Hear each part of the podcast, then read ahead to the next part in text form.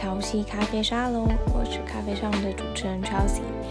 不论你是上班族或者是学生，你有想过自己创业吗？或者是说创业有在你的人生选项中吗？那之前呢，因为有听众回馈想要听更多创业的故事，所以今天咖的咖啡沙龙，让我们来聊聊创业这件事情吧。那今天呢，我们邀请到 Candice 来聊聊在美妆产业累积四年多经验后的她，是什么样的契机可以让她下定决心朝着创业这条路前进？那其实我们也很常听到创业家说，创业呢其实就是表面风光，但实际的辛酸血泪只有自己明白。因此呢，在这集的音频中，我们谈了很多创业者会遇到的问题以及挑战。还有大家常常对女性创业者常见的质疑还有眼光，那让我们一起来欢迎她吧。Hello Candice。Hi Chelsea。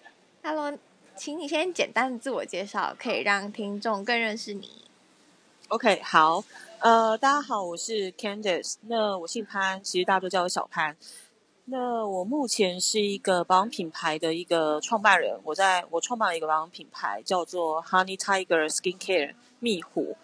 对，那这个是目前我最投入心力最多的一个产业，这样子。好，那你那时候有提到说，因为你中间。你毕业有先就是先进入踏入家庭，然后后来你才 就是进入美妆产业，然后最后呢又决定自己创业，就蛮想知道说这一路就是发生了一些什么故事，然后会让你想要开始创业。就是你知道人生嘛，不就是会遇到一些光怪陆离的人事物吗？那我觉得就是。嗯嗯在这个过程遇到一些人事物，其实都会影响你当下的一些决定。对，那你可能遇到一个点，那你再去发展一个线，那这个线可能就是构成你人生的一个面，这样子。这是我的想法，目前为止三十七岁人生的想法。对，对，我是很直接的人啊，就会直接讲我真实的心情。对，嗯嗯嗯嗯。那你觉得说，像是比方说你在。毕业后，然后所以你中间等于说有一小段 gap，然后你才又重回到职场。对啊，没错，就是其实，在毕业之后，我有工作了一小段时间，可是真的是很一小段时间。嗯嗯。那中间有跟我妹妹就是一起做过像日本日本商品的一个代购，在大概在十年前左右，十年前、十一年前的时候。那时候其实做的还算不错，就是算呃，对于初出茅庐的卖家来说，其实做的口碑其实相当的好。那好，中间就不赘述了，因为实在太累。日本、台湾来回跑，就是这不是人干的。好，那呃，接着其实呃，在过就是日本代购那个行业完之后呢，没有多久，其实我是。呃，跟之前的那一位先生，对，先生前夫，前夫啦，对，目前我是称他为前夫啦。一一位林先生，就是呃，因为跟他爱情长跑了七八年嘛，那、嗯、我觉得可能两个人在当时在交往那么久的一个状况下，对于该不该停止或者说该不该前进，都会有个很大的一个迷惘，或者说。这个考，这个考，这个感情的考量，到底是该何去何从？这样子。嗯嗯嗯。那当当初讨论的结果就是说，先结婚看看。嗯嗯嗯。转变一下身份，因为我相信，就是在在听的各位一定有谈过非常久的恋爱啦，就是可能真的是谈到很后来，大家都有点不上不下的那种感觉。对，那我。当时我们是觉得，就是说，是不是进入另外一种身份跟关系之后，两个人的感情会有不一样的一个化学变化？对，所以那时候是，嗯，跟他是决定就是进入婚姻关系这样子。那在进入婚姻关系之后，我大概有好几年的时间都没有在上班，但、嗯、对，但家庭主妇这个身份呢，其实我也是担待的没有很好。因为我的个性呃，不晓得大家信不信星座啦，就是我个性比较，就是比较外向，我是水瓶座，那又是 B 型，所以很多时候可能我的前夫会觉得我像一匹脱缰的野马吧，嗯，有一点，有一点，对，难以难以控制我的行踪，对，因为我比较喜欢到处走走看看啦，对，倒也不是说我一定要去认识什么异性啊什么，不是啦，就是。呃，是源自于我本身对这个世界的一个热爱，所以，呃，在那段时间，其实我不是很常待在家里面。那他是跟我是完全相反的人，他喜欢另外一半是可以，呃呃，照顾他、守护他的。对，所以这段婚姻大概持续了三年半，快四年。那后来就是终止这一段婚姻关系。就两个人就单飞解散这样子，单飞解散，对，单飞解散，各自自由，各自祝福彼此。对，嗯嗯，对对，当然中间的过程是也是有挣扎，也是有很难过，或者说都在一起那么久了，是不是应该选择分手啊、离婚啊？因为我们两个之间其实没有小孩啦。那会觉得付出的那个时间成本。对，那真的是一个时间成本，真的是很高。当然，我跟他其实都一致的，就是在 在我们都不在彼此身边的时候，就是我我讲目前的一个时间轴是在快要离婚那个状况之下，大家对彼此都是有埋怨的，都会认为就是说彼此怎么会走到这个地步？那之前付出的东西到底是在 干什么？付出那么多心血，或者说付出那么多所谓的爱情啊、关怀啊，好像到最后都是一场空。对，所以、嗯、对到最后的时候，其实有一点像是不欢而散啊。对，大概是五年前的时候，是其实有一点是不欢而散的一个状况。可是后来他找到了，我觉得是属于呃是适合他的另外一半。那其实我也是非常。真心在祝福他，因为我觉得他目前的另外一半是，嗯，讲坦白的，就是是真的很适合我前夫的。那其实我站在就是呃局外，目前是局外人的一个状 角色来看的话，其实我觉得他们两个呃是可以很幸福的过完这一辈子啦。对，我我是很真心在祝福他们两个这一段关系。对，就后来我就是。嗯，当初为什么也是想要一个人？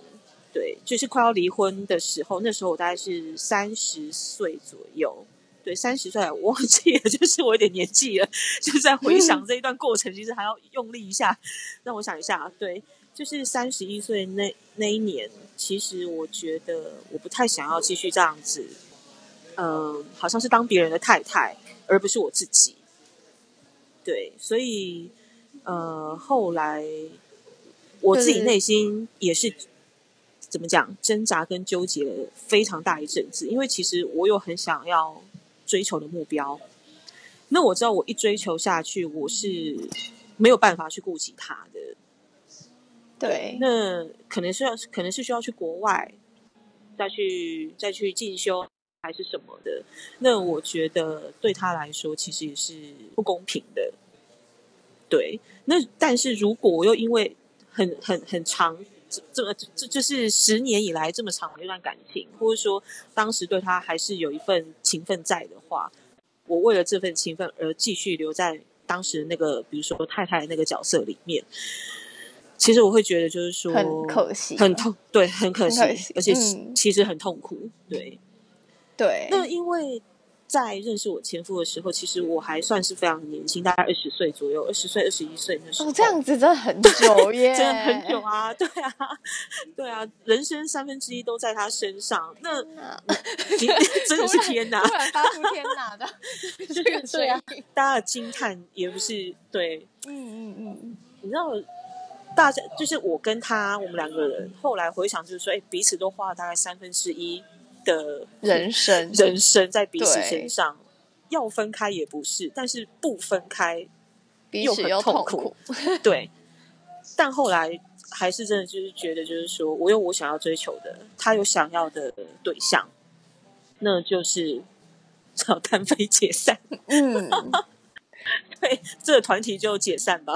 对，对，后来就开始变成又回到上班族的生活，是吗？对啊，就是到这个工作四年多的一个公司去，对，就是这个美容产原本的呃，我在创业之前在待的这个美容产业，对。那你会觉得说这样子衔接上会不会有一些 gap？、嗯、就是想说，哎，已经有一阵子没有工作，然后现在又回归上班族的生活，你觉得这个在心态上的转换就还蛮哇塞，超不适应，前半年超级不适应，因为你上班不管你是什么身份，就是公司底下的员工嘛。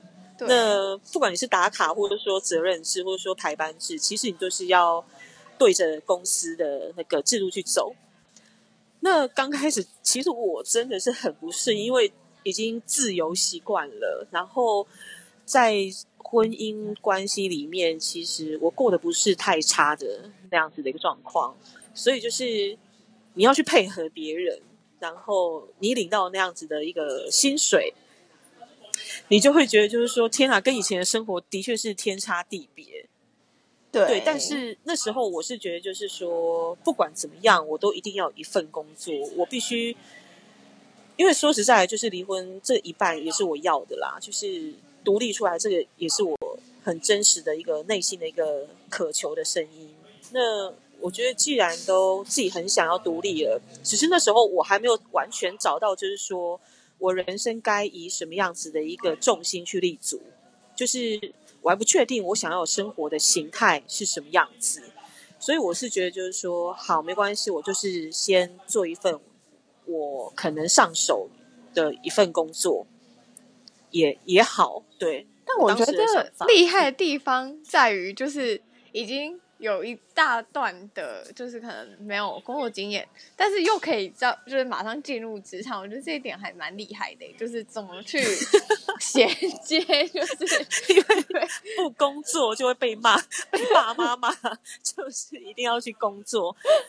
对啊，因为已经没有人，就是因为我不太喜欢，就是说再当别人的太太。就是别人只会称呼我某某太太，或者说别人看我就是觉得就是说，好，我好像就是有一个很稳固的靠山。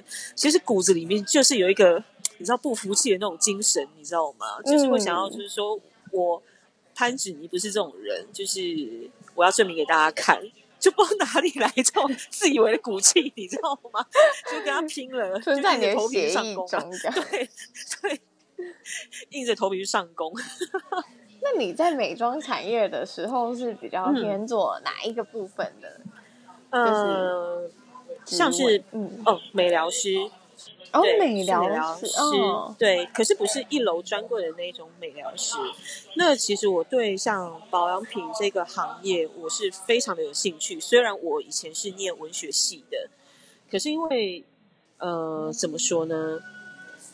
第一个，那时候我再重新回职场的一个考量，就是说，第一个我已经断绝了我的以前所学的专业太久了，对，对我根本就没有任何的作品。嗯，然后第二个就是说，哎，其实我真的很喜欢保养，对，我我无时无刻都很想要保养，对，非常喜欢啊，真的非常喜欢，而且我是个很喜欢去研究保养品成分的一个人。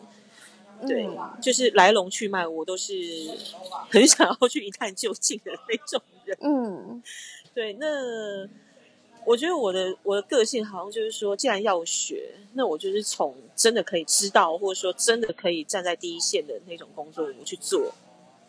哦，就是可以接触到人，然后但是又可以了解自己喜欢的产业，这样。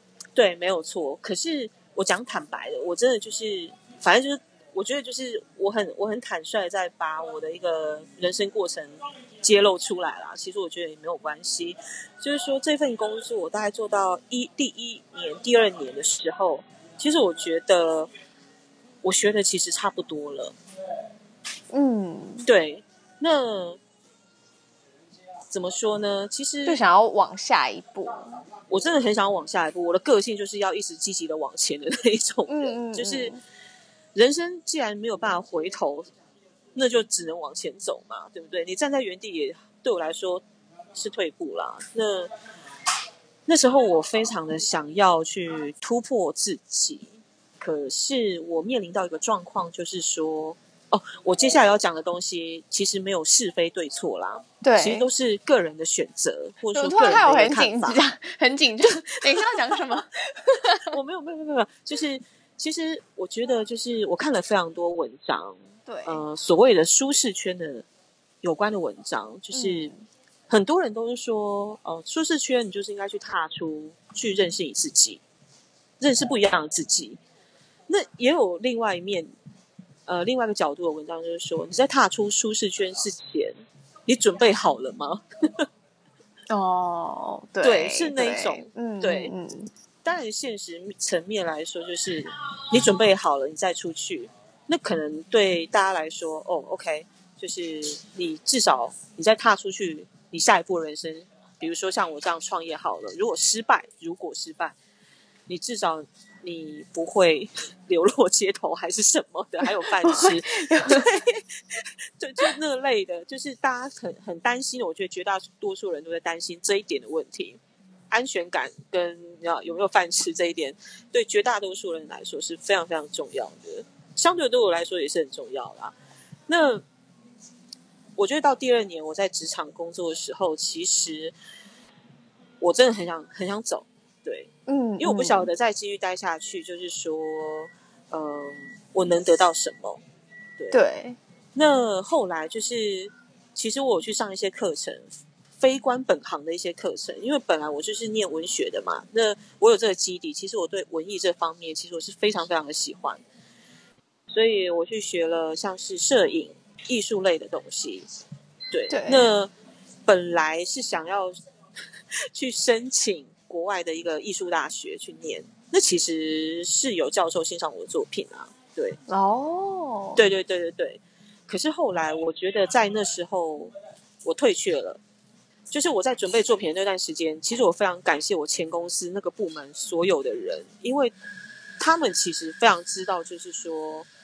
我不是一个会停在原地的人，嗯，那他们也，我觉得他们也看得出来，就是说那时候我其实是处在一个很迷惘的一个人生的一个转捩点嘛，就是一个你知道人生十字路口，对，因为经历了蛮多，对对对，不管是经历，不管是岁数，其实对我来说，对那时候的我来说，其实很多我都还还是会去顾虑到。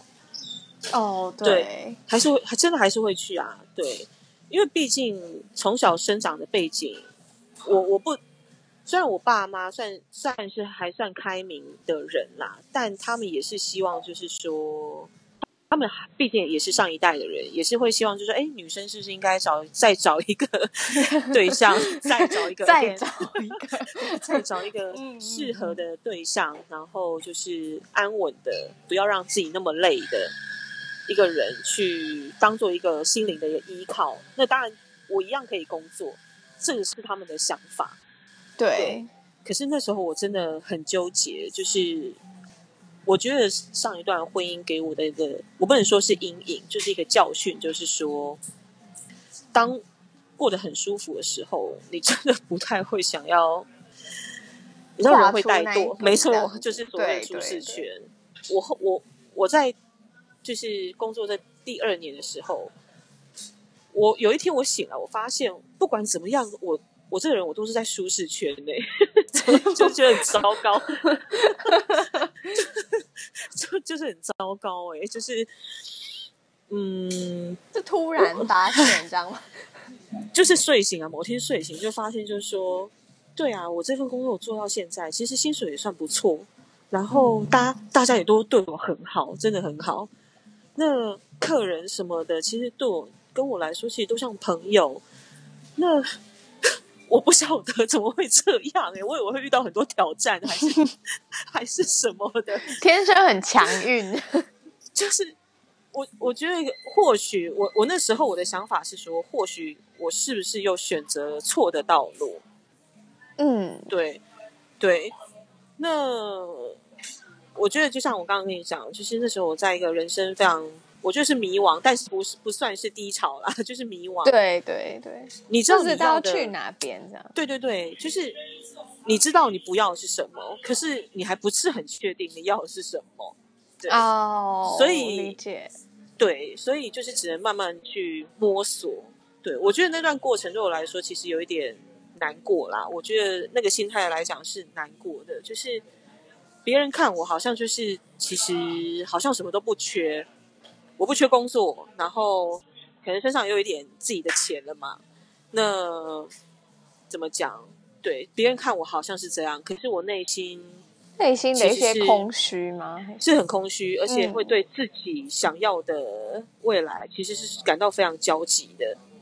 对，因为我觉得那时候我还是被一个东西给捆绑着，可能是所谓的价值观，可能是自我对自我的认知，对，还是被一些东西给束缚着，对，还没有完全的解放。嗯 还没有，现在完全解放，所以解放现在解放八九成了。解放之路是因为踏上创业吗？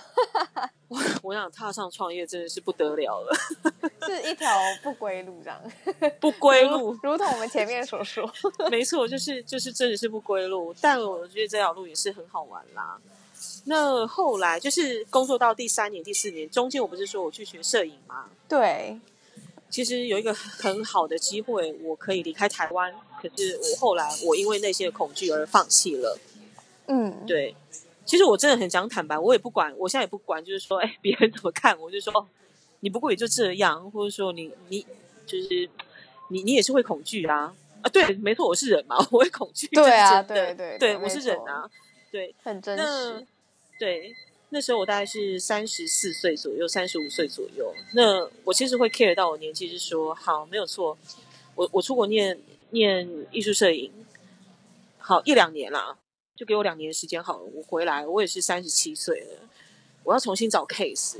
然后对，不晓得可可能是从英国开始重新工作，然后或者说回台湾自己有自己的工作室。这对我 当时的我来说，也都是一个。非常难的一个难题，嗯，对，对，真的很难。那我在学摄影的那段期间，其实我是留职停薪的，所以我是非常谢谢，就是那时候很挺我的同事们，因为他们都觉得，就是我敢去追求这一切，其实是非常值得敬佩的，还是什么的。所以，所以他们都很真，真的是 cover 我，那很挺我。对，我只能说，就是。我的好运可能就是来自于我身边的人，其实都很爱护我啦。对，做人成功，希望他们这么想啊。那你觉得最大的就是你自己最大的纠结点，是不是是在于你觉得年纪吗？还是你觉得说人生的阶段？我不知道。对，好，嗯，年纪当时有。那我我我觉得我最大的恐惧是来自于，就是说。我踏出去之后，我不晓得我会被逼着放弃什么样子的事情。对，对，就像就像我刚刚跟你说，就是说，是不是该准备好才能踏出这个舒适圈？可是内心又有一个声音，就是说，什么叫做准备好？嗯，人生没有永远准对有准备好的时候。You you never know。对，就是你想出去，嗯、呃，怎么讲？对现在我来说啦，就是。你只要想出去，你觉得你有足够的勇气去面对你未知的一切，甚至是恐惧，其实我都还蛮鼓励人，就是说，你就真的出去吧。对，嗯嗯嗯嗯嗯嗯，就是我我是真的就是到第四年，对，我觉得那一阵子我才真的来到了所谓的低潮，因为因为年纪没有错，年纪这个也是我的考量之一，嗯，还有就是一个不上不下的一个工作。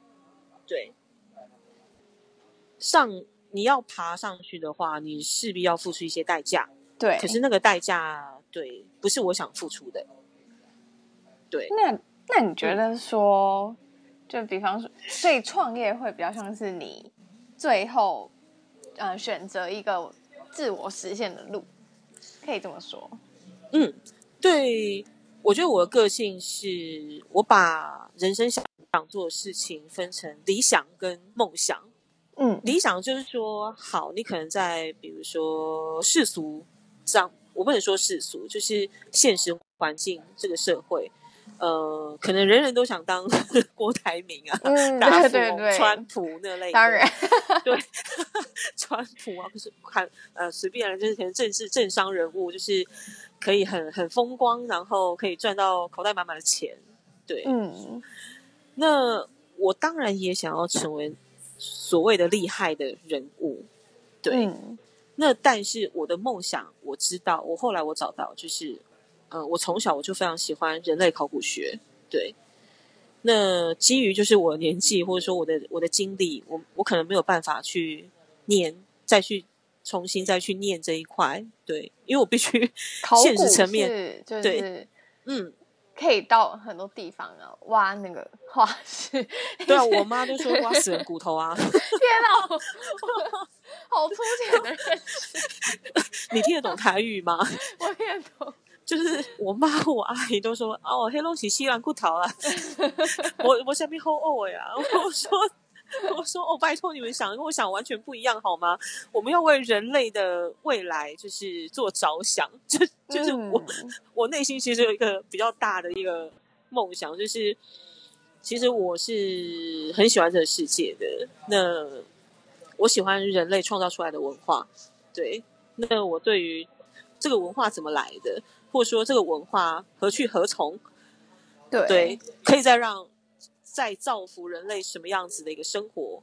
对我来说，那个是一个总是会让我觉得血 血脉喷张的一件事情。对，就是有会对某一个领域特别有热情。对，就是我后来我真的很认知到，就是说我喜欢这个东西，我非常非常非常喜欢。那我会创业，就是你你看到就是保养品牌这个这件事情。那是因为我想要在现实环境里面，就像我刚刚讲的，我也很想当一个可能很厉害的人啦。现嗯嗯，对，现在还不确定。对，就是我想累积一些，可能是讲讲讲浅白一点，就是财富。那可能让我在四十岁之后，我我可以去做我真正想做的梦想。对对。对，那但是在这个过程，我同时又可以学到非常非常多，呃，身身为人 应该应该要做的一些义务，比如说赚钱，比如说维持生计，对，但是以自己的专业的领域去出发，或者说自己真的也是蛮喜欢的一个领域做做一个出发点。后来我的取舍是这样子，就是这四年，这四五年时间，我我要很认真、很拼命的，就是。做这件事情，我才能有游刃有那个叫什么？那个成语叫游刃有余。游刃有余，对 对对，是是是游刃有余。我有没有讲错？有 有有，就是呃，我才能更有余裕的去做，就是别人看是可能是会赔钱的事情啦。对，嗯，这是我个人的想法啦。对，但现实会怎么带领我，我真的不确定。但是我知道。可能四十岁之后，我一定要出去一趟。虽然我已经去过非常多国家了，但是我之后再出去，我可能会去做一个，比如说什么南海民族迁徙之旅的一个探探访。哦，对，因为你很喜欢这这种 就是相关的领域。对对对，所以我必须赶紧在现实现实这个环境之下，对，成为一个。还算厉害厉害的人，嗯，没错，这个是我可能看似天真的想法，但我觉得身为人，你如果没有一些天真的梦想去支撑的话，其实人生蛮难过的，真的。所以后来我就是我想了一下，我就选择出来自己创业这样子。所以其实这个创业契机拉得非常的长。对啊，就后来我真的是静心啊，真的是只能心平气和想想自己的人生到底要的是什么。对，你说当一个妈妈，当一个太太，如果都不是很想当的情况下，那你身为你自己的话，那你自己存在的目的可能就是要实现你自己的天赋跟理想嘛。对，这样存在可能才有所谓的意义。对，嗯，我可能是这样想嘛。对，那。当然还是会希望，就是说自己是嗯不要饿死的，对，不要饿死，对，然后可以存钱，甚至可以赚到钱，然后如果可以的话，我可以上上商周，我也觉得哎，好像 对四十岁之前的，对对，四十岁的人生，我好像就达成了理想，对某种理想。那是否可以在四十岁之后，我去做那样子的一个呃人类文化之旅？我是觉得我一定会去，对，但。就是我在这几年，我一定要非常的努力，把我自己的事业撑起来，这是我给我自己的目标。就是把想要嗯出国深造，就是等于说创业是出国深造之外另外一种自我实现的方式。但其实自我实现之后，还是想要去探究最想要探究的人类学相关的东西。对啊，嗯，这样人人生。有趣，然后也有意义嘛？对，没错。对啊，因为我觉得人在活着的一个情况下，我觉得很可能蛮多人，我不能说很多啦，就是蛮多人会为了，就是说哦，为了下一餐，那对，为了房贷，为了车贷，为了小孩的教育费，那每天都是这样汲汲营营的去忙碌，去劳累，那是不是都会忘记自己身为？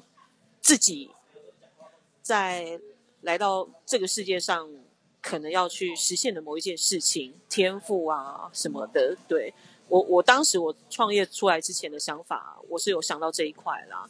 对，嗯嗯，我知道是比较抽象一点点，可是对我来说，我的确是这样子的想法啦。所以我会觉得，就是说，与其这样子，就是一直在舒适圈，好像就是。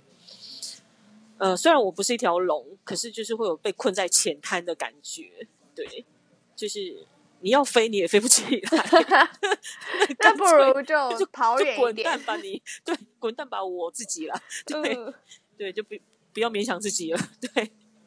所以你觉得说，因为其实创业契机等于说从以前到现在，一直会可能不停的累积，想要就是自我实现的那种想法。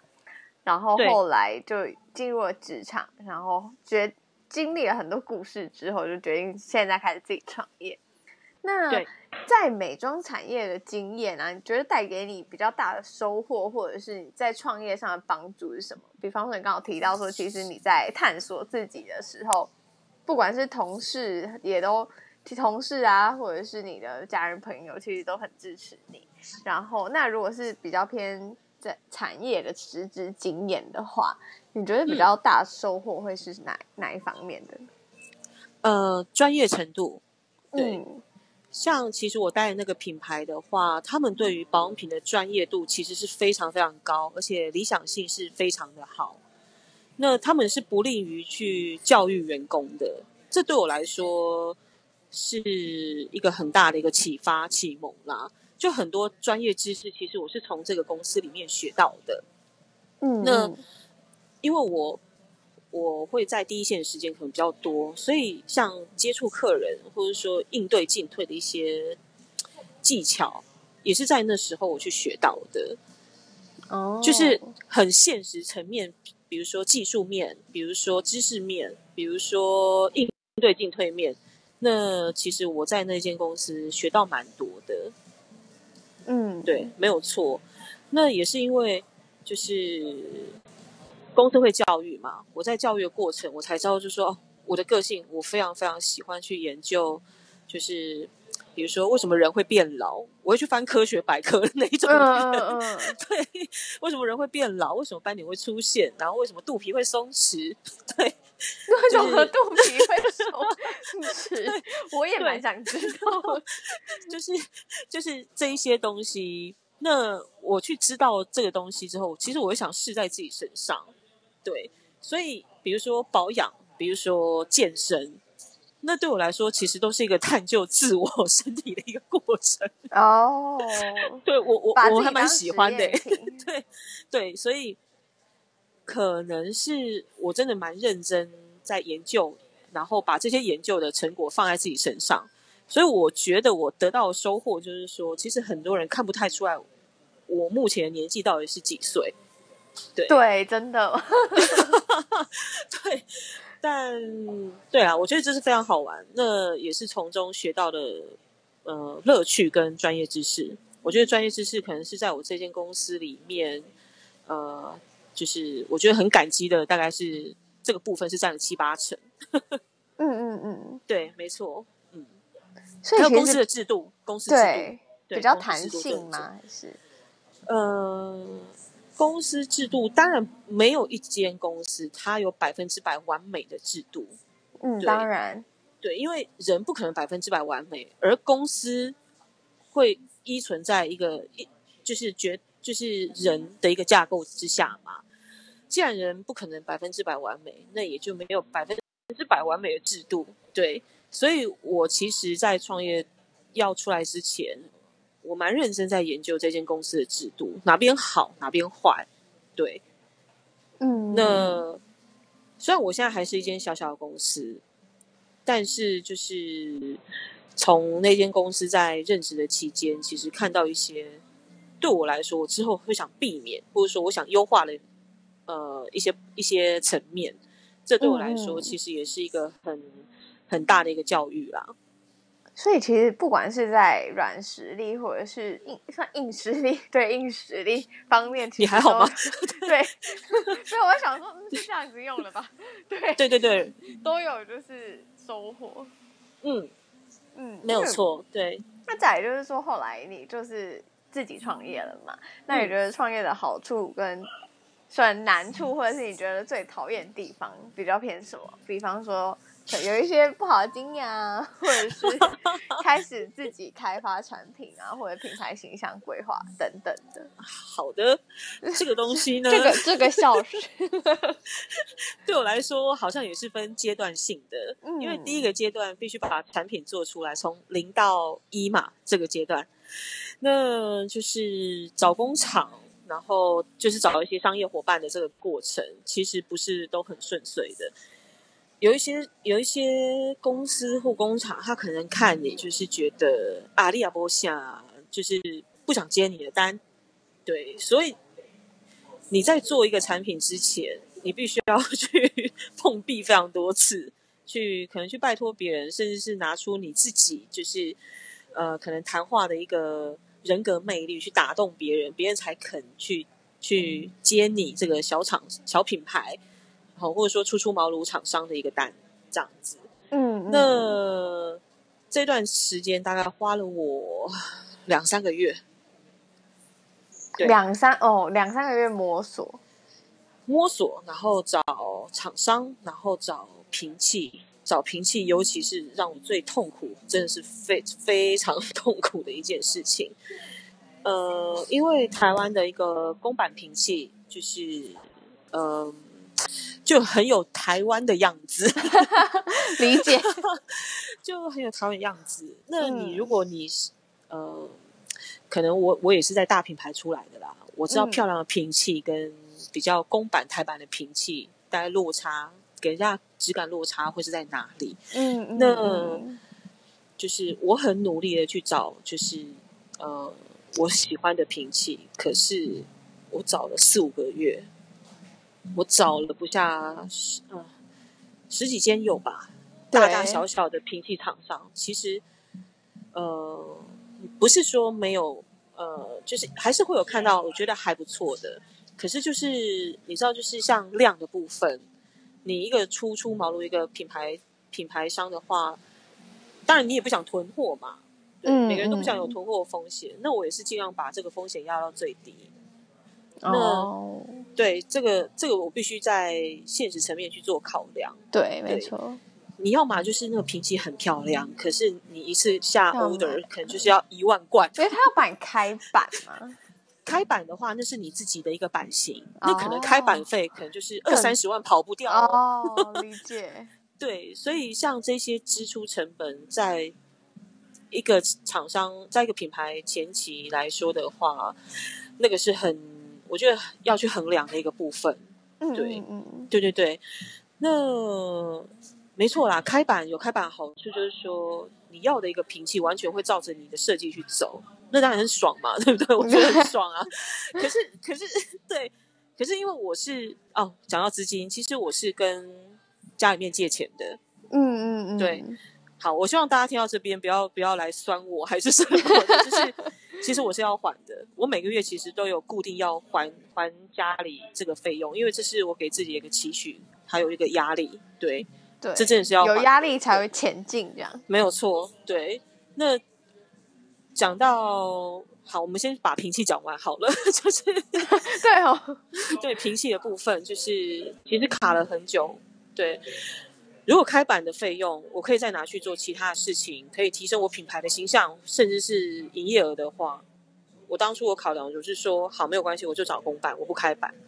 对，嗯嗯。后来就是到了第五个月的时候，我做了一个行销策略的一个啊，怎么讲，小小的一个小决策，那就是，呃，我把所有的平气，我目前有四四四个品相，那我都把那个四个瓶器都定在一样的一个。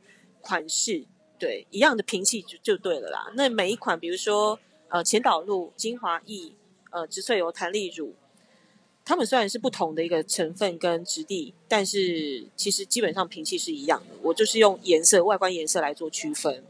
哦，对，那第一个对我来说，我讲坦白了，就是你你找平你平气的部分，你可以稍微就是成本可以稍微降低一点。那第二个就是说。呃，品牌在推产品、产品定位这个策略的话，因为我是我是想要让这四个产品都有像鸡尾酒式的一个调法，对，所以我尽量找就是瓶器很像小巧精致的那种，呃，怎么讲瓶子吗？瓶子鸡尾酒瓶吗？容器这样，对，容器 很很适合，对，就是很很蛮可爱的那种感觉。对，那其实我觉得像外观啊、设计啊，然后还有就是说整个产品的定位，这个都是环环相扣的。所以在那时候，我也是卡了大概两三个月，哦，我才才从这个这个难关走出来。就是其实还是要衡量，比方说你对美感的要求，以及就是实物上的经济考量，没错，就是其实应该是很挣扎或者是拉拉扯的。对啊，你钱，你的资金，第第一笔资金就是有限嘛，就是这样。那钱不要乱花，我跟你说，创业的钱不要乱花。然后每个月还要还钱。对，没有错啊，对啊，每个月要还钱啊。所以进，你知道压力就是进步的来源嘛，就是逼自己一定要就是赶快的想出一个办法，解决办法。然后这个办法是现在 OK，然后对于未来在推产品的时候是顺畅的。对。所以后来就是，呃，把这个方法解决之后，哦，你知道那个松一口气的感觉超爽的，嗯嗯嗯嗯，对。那接着就是，比如说像 logo，哦，那种那个我也是带产生了非常久，对，因为我的品牌叫蜜虎嘛，有个老虎的虎。说实在，那个 logo 不是很好画，哦，因为还要把这个元素放进去，没错。你不能画得像巧虎那个样吧？这样，巧虎，天哪！你当然不能画得像巧虎啊，或者是说，就是很很中国式的那种春联上面会看到那种什么狮子，对，狮子啊、老虎啊那一种啊。然后你当然也不能画，就是很很凶的那种老虎嘛。所以，所以就是哦，logo 诞生的过程也是生了大概半年，对。哦，这样也蛮久的耶！我反反复复修改了超多稿，我觉得那设计师都快杀人了。对 对，但后来就是说，就是呃，我后来我有想过，就是说，好，我的 logo 该怎么该怎么样子的做走向？对，我后来就是因为平系的东西已经呃差不多了嘛，那就卡在 logo。我后来我真的是那时候我我妹妹有一起参与，我真的是。跟我妹妹拿色笔哦，就是自己画，自己画，甚至是自己画。对，嗯、要是比较具象的呢，还是比较精神象征性的呢？对，我们都考量的非常非常的久。对，嗯，那你你目前看到我品牌的 logo 也算是就是那时候是我一个概念，就是好，我是以比较呃怎么讲精神性的一个象征，对。就是它的侧面，我本来是想用线条去表现一只老虎的一个姿态，对。那后来那个设计师他就是说，那要不然再具象一点，对，他就帮我把那个侧面那只老虎画出来。那我看了之后，哦，真的还蛮喜欢的。然后给大家看，就觉得哎，印象点也很好。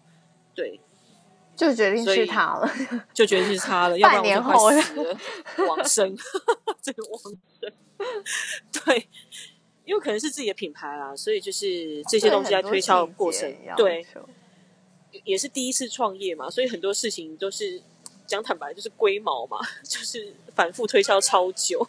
嗯嗯嗯，对对对。好，那，那比方说，因为刚刚比较偏，就是可能你在规划品牌的一些对，就是问题。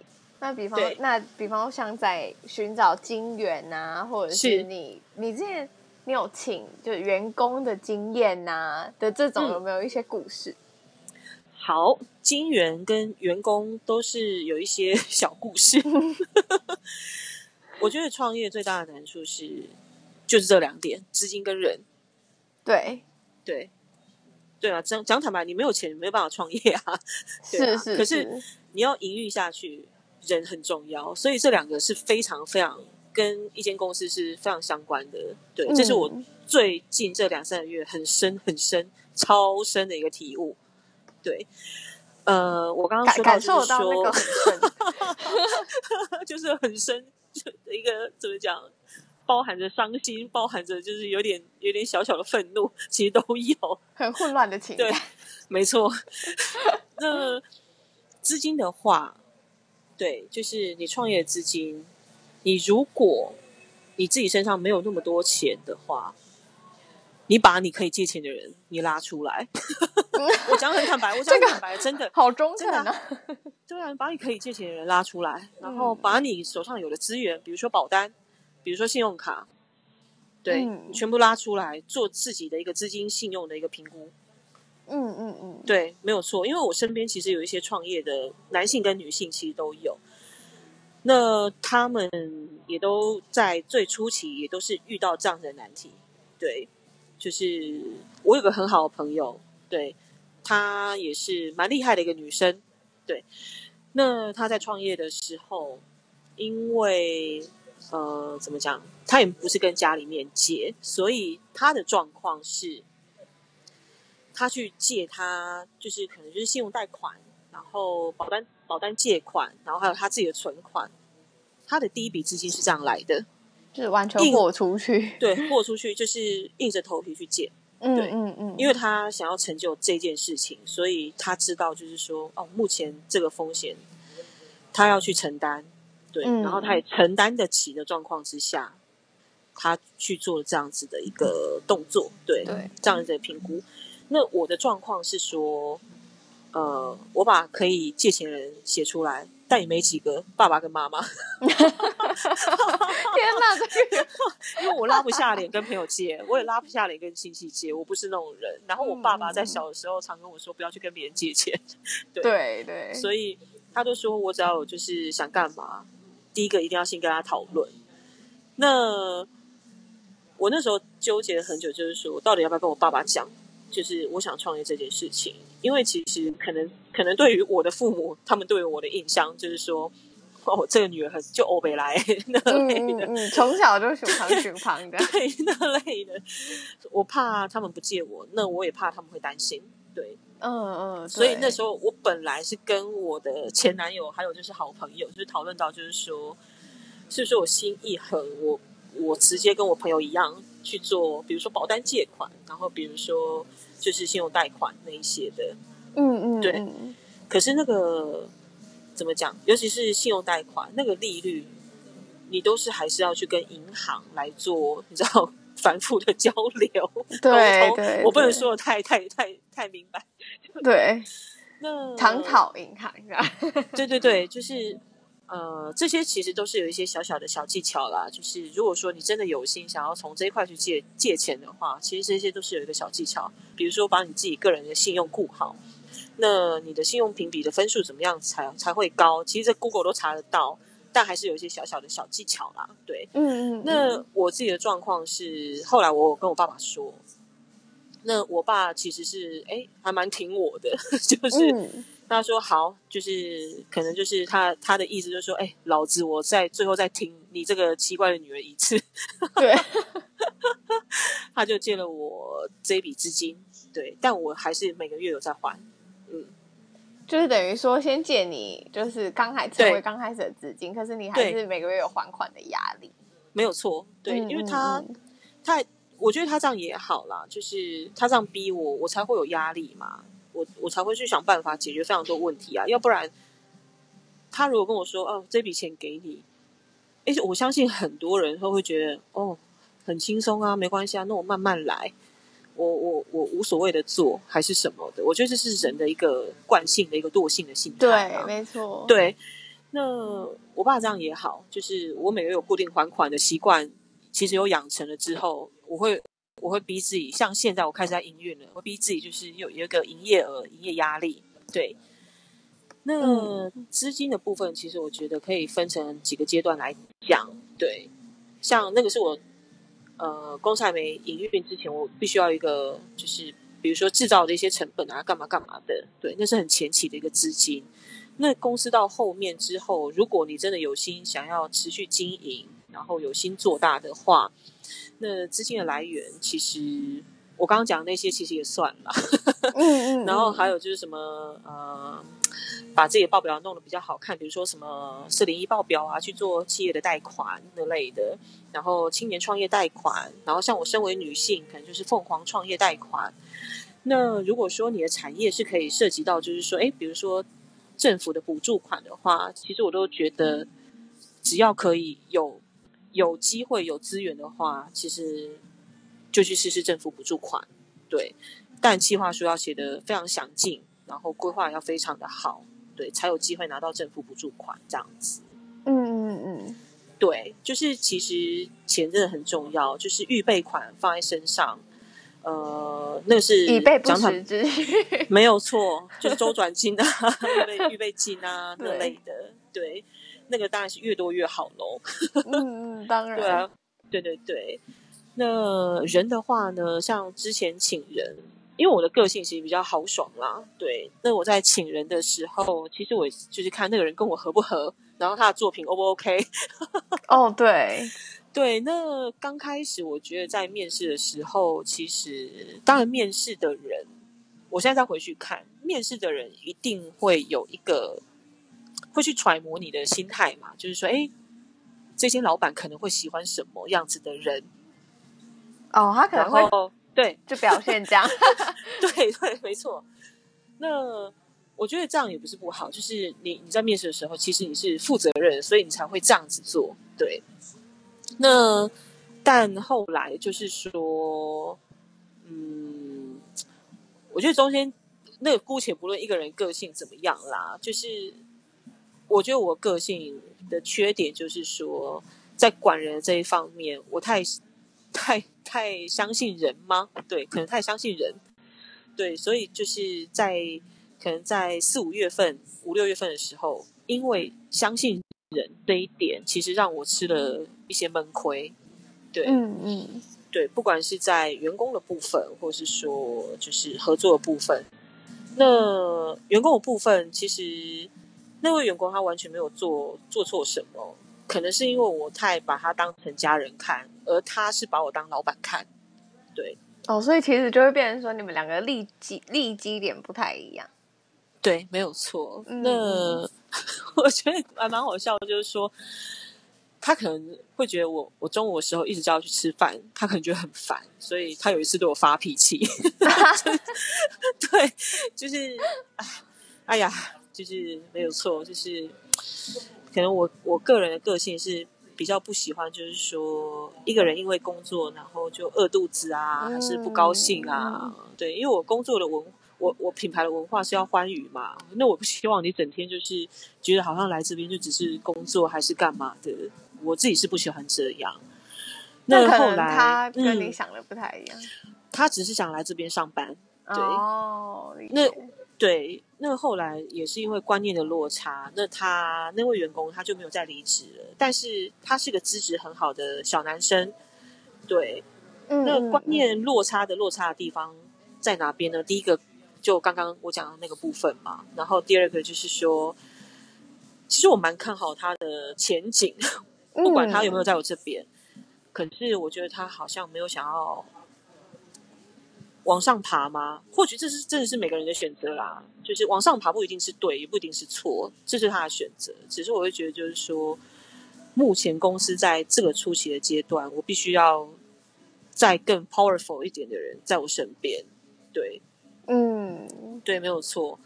那他这样子的员工还不错的地方是说，等到我公司完全稳定下来，他这样这样子个性的员工，其实是适合我公司的。就是不同的阶段会有需要不一样的人才。对，没有错。就不同的阶段，其实你要面临的状况其实是非常多，所以创业者的心态，我觉得也是要调整。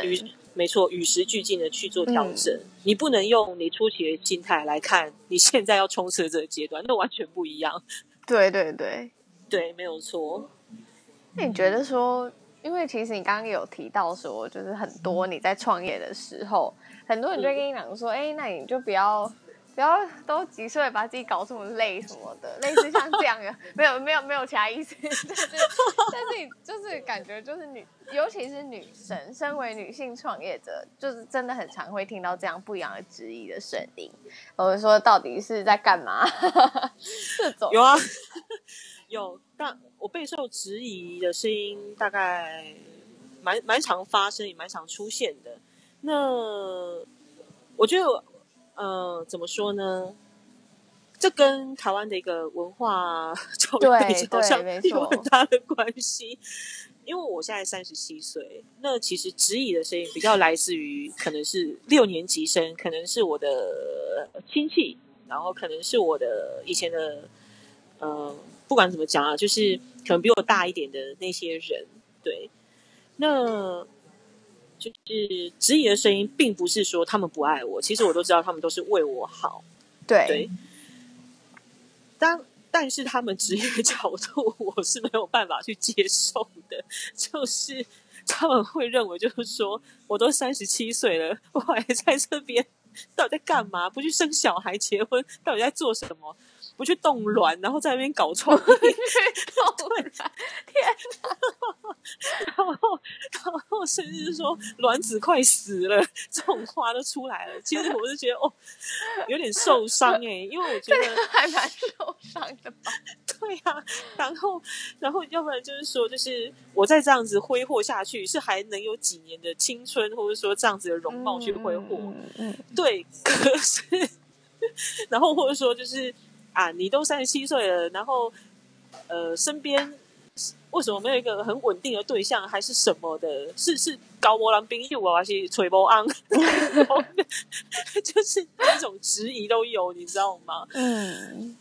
可是，当我试着去讲我的立场的时候，就是我并不是被舍弃。我我觉得社会上很多对我这个年纪，尤其是。很有事业心的女子都有一个很奇怪的一个成见哎，奇怪，好像我们是被舍弃、被被抛弃的那一方哎，我不知道为何哎，可能是一些传统价值观，可能大家为什么主观就觉得应该是这样？对，为什么我们被叫做叫做剩女，剩下来的剩？为何？我我不懂哎，某种程度还有有点歧视。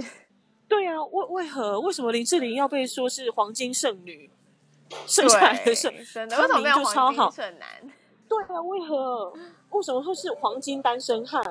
我们为什么不能是黄金单身女？对，为什么不行？对啊，为什么不行？就是可能会大家都，我觉得也好像是整个社会环境的。对，没有错，就是尤其是可能是华人或者说亚洲吧，我不太确定，我也不太想要去批评谁还是什么的。嗯，那但是我觉得欧欧美。欧美地区的国家可能会对，呃，我这样子的呃女性创业者，或者说像我朋友，其实我朋友很多都在创业，女生哦，嗯嗯，都是抱持的，其实是尊尊讲尊敬，好像有点太 over，就是其实他们是，是就是会很欣赏，对对对，欣赏欣赏，对，然后可能会觉得，哎，这样的女生其实是很有魅力的。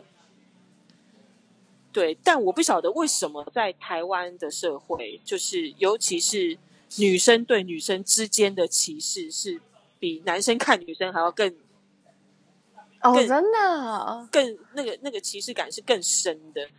因为我常心里在想说，就是我听到那种质疑的声音，其实都是来自于女性。哦，对，嗯嗯嗯，我会觉得就是说，为什么同样身为女性，你们难道就不能就是真的觉得就是说，哎，女生如果可以好好的独立的活着，其实也是很帅啊，是啊，是是，是，对啊，然后也很很有魅力啊。为什么女生一定要 gay hold on，，然后 gay hold on，，对 gay hold on 啊，就是大家可能七八成。还是有那样子传统观念的人会觉得啊，gay 姐 hoe on 就是就是金金 hình 后啊 那一种啊，对啊，我我不太确定为什么会有这样子的想法。那我我相信他们是为我好，可是我觉得很多人都没有想过，就是说不是每一个人都适合过那样子的生活。对对对，那就像就像我好了，我可能是穿。XS 衣服的那种人，可是你硬要我套上一件叉 L 的，嗯、那不就是很、很、很看起来就是很不好看嘛？就是完全不适合、啊，就是 对，不适合的，也不适合啊，硬加猪在对，不需要啊，对啊。那我是希望，就是说我我自己本人没有说我在挥霍青春，或者说我仗着自己可能看起来年轻还是干嘛，我完全没有对。我只是很在这个阶段自己想要的，没有错。我我哪一天老去了，那真的就是老去啦。我也爱我自己这样老去的自己啊，那都是我自己啊。对对对，没有错。所以我我说实在是蛮希望台湾女生不要再互相伤害，拜托 不要互相伤害。对，不要互相伤害啊。对。然后我我最近遇到的都是一些年纪还比我很。就是小我很多的男生，可能小我四五岁，小我七八岁，其实都有。那他们都是一致的认为，哎、嗯，可能我很可爱，还是就是哎很有魅力，还是干嘛的？刚开始听到我会觉得有点尴尬，可是我觉得他们的确好像是还蛮欣赏这样子一个女性，所以就是让我觉得有有有落差对比，你知道吗？就是为什么会说啊，你 gay 不出去啦？是不是你？就是你有什么样子的一个就是不为人知的原因啊？哎，这都是女生对女生说的比较多哎、欸，就反而男生比较不会去在在意这个点，或者是探究的。对我碰到的状况竟然是这样子，我不晓得大家是不是这样子啦，但是我碰到的状况似乎是这样子。嗯嗯嗯，对对，所以这个是我觉得在创业路上，就是在感性层面。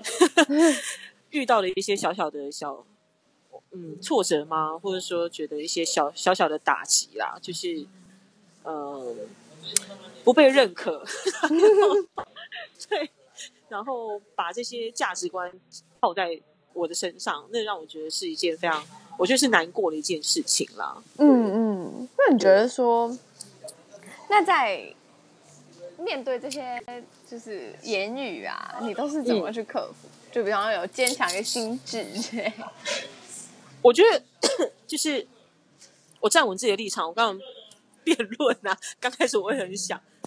那其实我觉得一句话不就是说真理是越辩越明吗？当你当你会去捍卫你自己的立场的时候，你才发现你自己的立场是多可贵的，你多想去珍惜。嗯、所以我我我觉得就是在这个反驳这些质疑的声浪的时候，就是。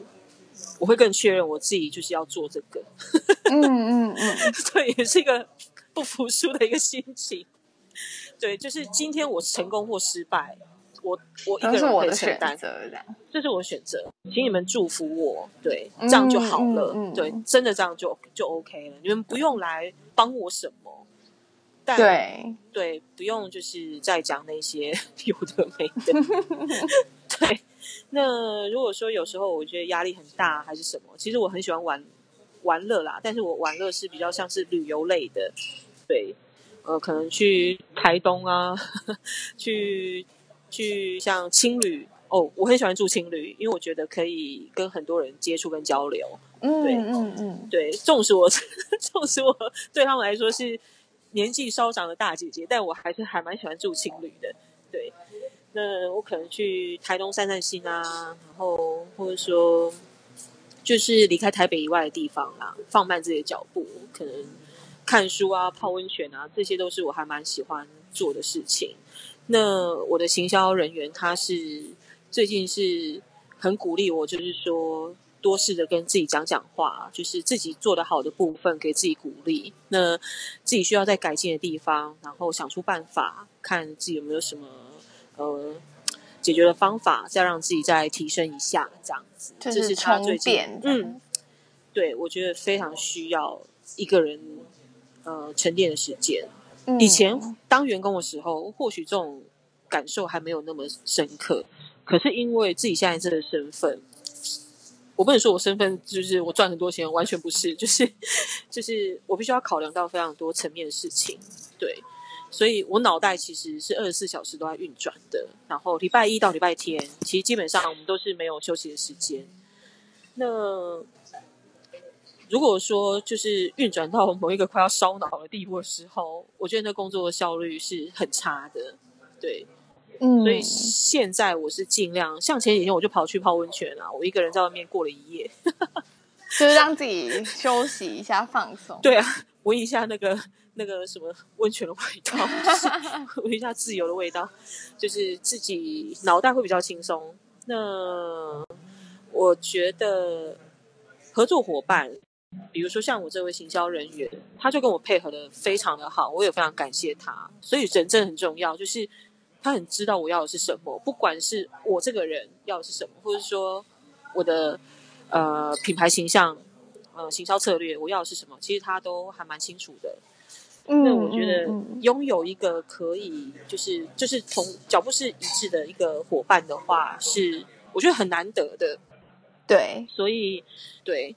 我还蛮珍惜跟看重跟他的合作，对，嗯嗯，所以回过回过头来就是人很重要，对，对，其实应该也算是在创业一路上学到的经验，对，没错，就等于说，嗯，你总是要先经历不适合你，也才会找到适合你。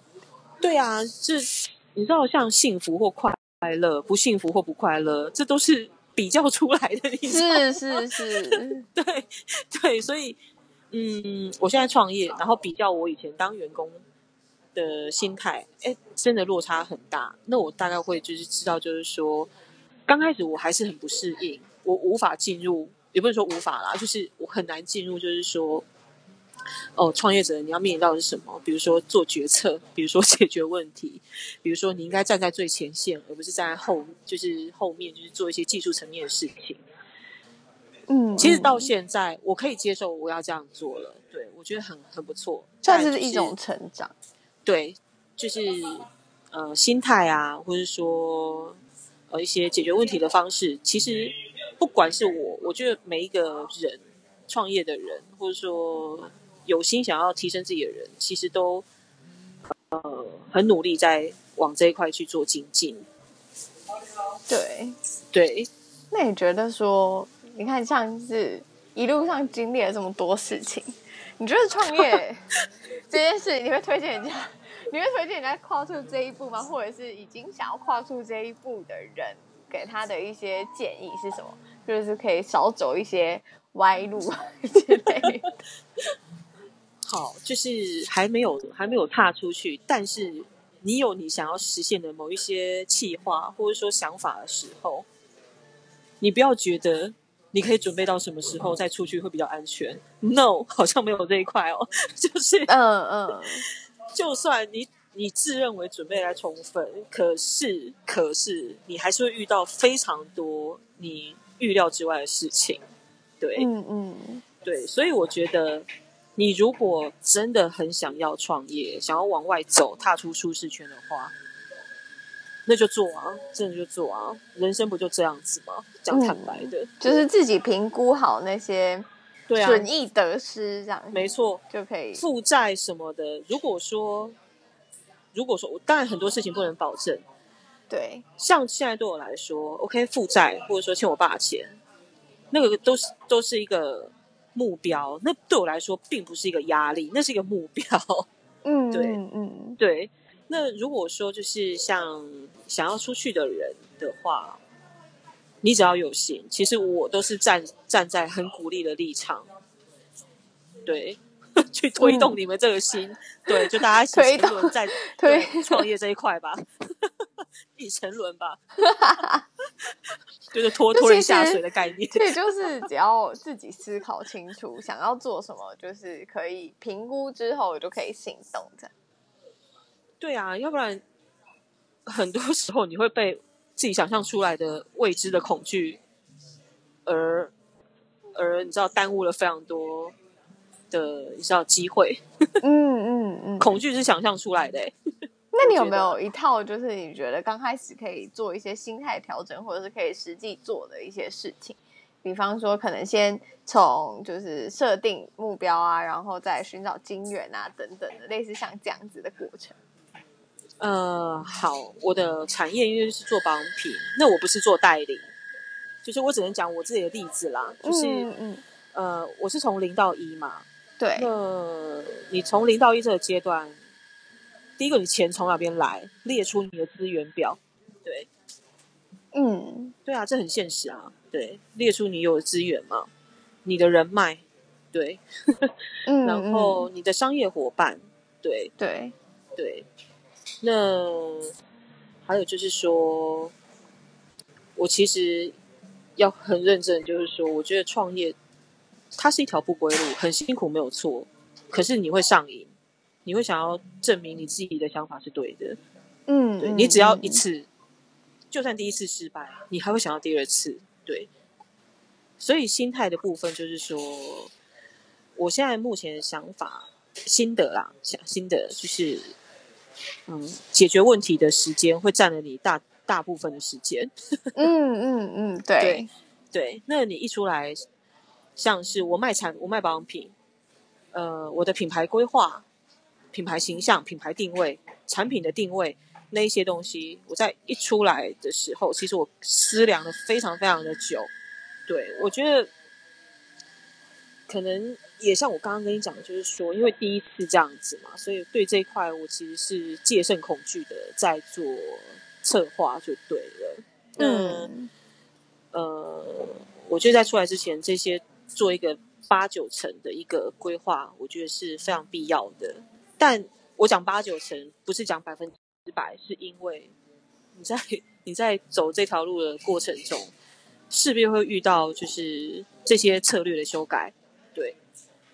嗯嗯，对，策略的修改，所以我觉得就是创业者的心态，就是说，第一个，你有没有想要解决问题的，呃，负责任的这个心态啦？我觉得那很重要。有些人就是觉得哦，看到问题怎么那么多，那么繁琐，那么复杂，其实会想逃。嗯，对，对，对，尤其是他如果又没有资金压力的话，对，那看问题就想走嘛。因为有些问题真的很无聊哦，可是你又不得不不去解决。对对，所以创业或许不是那么的美好，但是可以考验你一个人的解决事情的能力。对，很中肯。真的真的不是百分之百都很美好的啦，但就是人前风光嘛。对啊，我觉得就是。像我现在可以坐在这边跟你聊天，其实我在路易莎，就是创业者的好伙伴，很多时候都拉来这边在讲东西的。就是，嗯，我觉得时间弹性对我来说是一件蛮美好的事情。可是你在时间弹性，比如说像我现在要出来之前，事情交代完了没？就是要对自己跟公司负责的。对，事情交代完了没？然后工作做完了没？今天进度，今天的业绩到了没？就是。那都是很实际的事情啊，嗯嗯，对啊，对，所以我觉得在自由之前的自律，我觉得是很重要的。哦，这句话可以框起来，框起来。奇怪，我怎么会讲出这种金句？在自由前的自律很重要，对，非常重要。对，像四十岁，我就定为是我的自由自由之年嘛。嗯，但是在四十岁，嗯，哦，在这之前就要很努力，很努力，对，对，那努力。你要看得到你的努力的成果是什么？你只能自律啊，不断的精进自己。对。那最后啊，你觉得就是如果有听众朋友想要找到你的话，可以在哪边找到你？然后还有你的品牌呢？好。就是我自己个人的粉砖，其实可能最近也要上线了。我的团队会帮我打造，因为他们觉得我不在，我我不站在第一线，很可惜。然后，呃，如果说要找我的品牌，我品牌叫 Honey Tiger，那中文名称是蜜虎，蜂蜜的蜜，老虎的虎。那其实，在 FB 跟 IG 都可以搜寻得到我的品牌。对 对。最近在 IG 的出现的那个频率其实蛮高的，然后也蛮受欢迎的，嗯、所以大家可以来 follow follow 我们一下。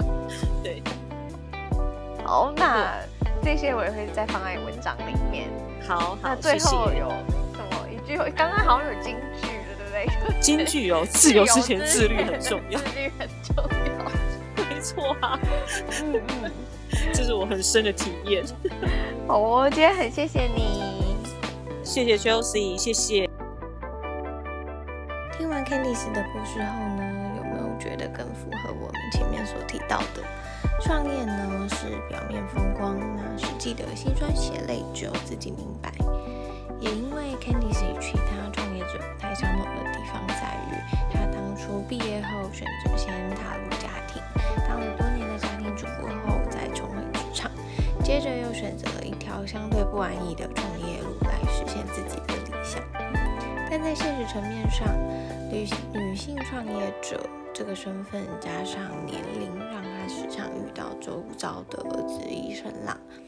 不过，透过她的故事，让我更加体会一件事情，就是每个人都有属于自己的时间轴。不论你是否选择创业，年轻可能代表着你有比较多的试错成本，而年长有的优势，或许是可以让你。少走一些歪路，更懂得人情世故。